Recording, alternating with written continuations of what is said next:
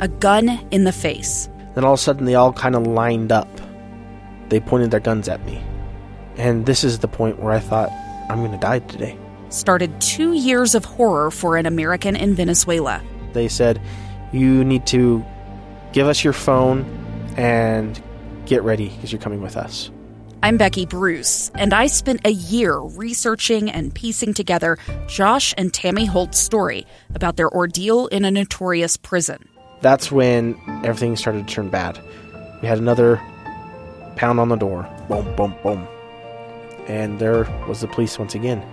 You can binge all of the episodes of Hope in Darkness on KSLPodcasts.com or wherever you get your podcasts.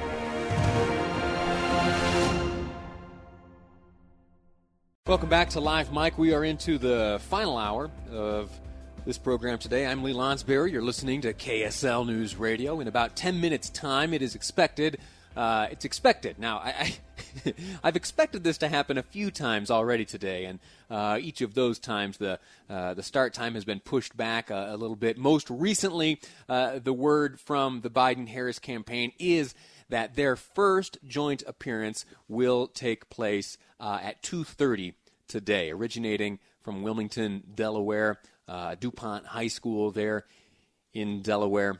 Uh, a site not far from where Joe Biden first announced that he'd be running for uh, the United States Senate, DuPont uh, Hotel, where tonight uh, the two running mates will be uh, joining with one another to uh, to host a, a fundraiser. So we'll have their first joint appearance coming up in about 10 minutes and then later on this evening they will be off gathering money. So that's very good.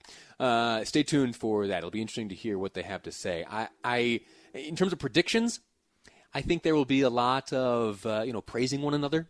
I think there will be uh, generally positive attitudes about Joe Biden expressed by Kamala Harris, and vice versa. I believe that Joe Biden will have uh, many good things to say about uh, Kamala Harris. Now, beyond that, at some point, I do predict that uh, instead of waiting for these questions to come to the candidates, I believe that they'll do uh, what, what we in the business call getting in front of the story.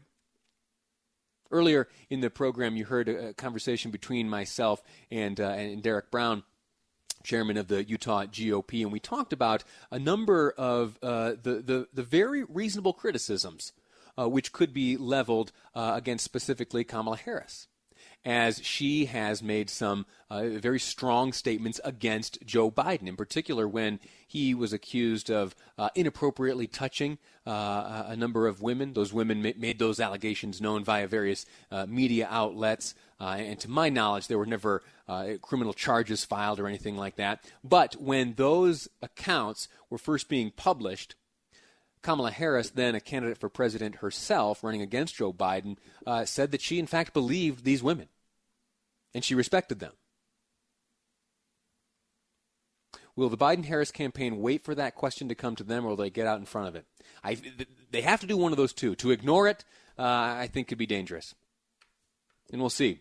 Uh, it may be too early in this first joint appearance for that to happen, uh, but time will tell, and we will certainly keep uh, our ears to the ground on that one. All right, the the story I want to discuss with you right now it's an interesting one.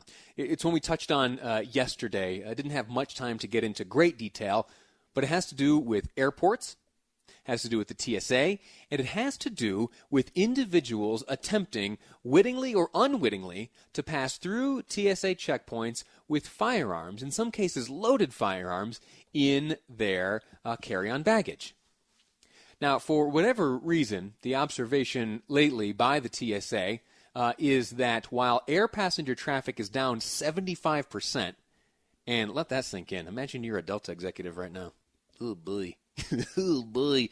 Uh, down 75%. Air traffic uh, passenger uh, totals down 75%. And yet, the TSA has now found three times the rate, uh, or they are encountering firearms uh, in carry on baggage uh, at a rate three times that of what it discovered uh, in July of last year. Why is that the case? Why is that the case? Well, I think there is a, a, new class of traveler right now. I think a new type of, of traveler occupies the this 25% uh, of people traveling uh, these days. And people who aren't necessarily accustomed to traveling. If, if you listen, if, if you're a salesman uh, or if you travel regularly for work, you, you, know what I'm talking about. There are those uh, you can you can tell when you're in the line for security. You can tell who is a frequent flyer, and you can tell uh, those who uh, are not so frequent of flyers. Just little things like having your shoes off uh, ahead of time, having your belt uh, tucked into your bag, maybe having your laptop or your iPad out. Uh, those are some of the telltale signs. Uh, if someone has that uh, at the ready real quick, they're likely a frequent traveler. If not, uh, maybe they're less frequent of a traveler. And I think that there are more of those types traveling right now. And one of the one of the oversights I think that's being made in larger number, obviously, when you when you pack your bag, it may not be a bag you use that often. And so, whatever you had packed in that bag the last time you utilized it uh, may still be there unbeknownst to you. And that includes firearms. You ever go out to the uh, shooting range with your friends and you're looking around for a range bag? You don't have anything big enough, and so maybe you grab a, a little piece of carry on luggage. You load up ammunition in this pocket and that pocket. Maybe you put the, uh, the firearm itself there in the front. Or a more obscure pocket you don't use too often. Yeah, well, uh, if you're careless, uh, you forget about that firearm, and then when it comes time to travel, you might load up that very bag, find yourself at a TSA checkpoint surprised by the fact that, oh my gosh, I have brought a gun into the airport, and that can lead to some real trouble. That can lead to some real trouble. Uh, and, and, and the phenomenon, you know, while it is increasing in prevalence these days for whatever reason in this coronavirus era, it's not new. And uh, I was curious to see how it was uh, addressed and handled uh, in the past. Here, here's a report from just a few years ago, which includes uh, a conversation with TSA Administrator uh, Dave Pekoske. It talks about um, the number in 2018, the record number of guns found at TSA checkpoints. A loaded gun inside a Flyers carry on bag at Dallas Fort Worth Airport. It's a scene that played out thousands of times last year at TSA checkpoints across the country at a rate of nearly 11 guns a day. Excuse me, sir? In this 59 year old's carry on bag, police found a loaded pistol and several additional magazines loaded with what police say was 61 rounds of ammunition. In Texas, that'll get you arrested if you don't have a license to carry a concealed weapon.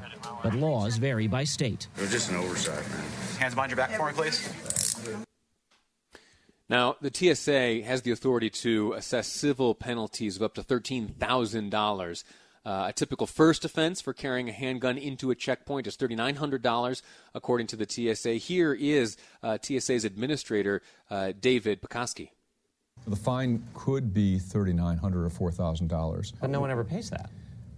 On occasion, they do, though. We're trying to provide that that um, uh, warning, if you will, um, that hey, there is a, there is a penalty here, um, and if we can prevent it in the first place, I think that's a better uh, better way to approach it.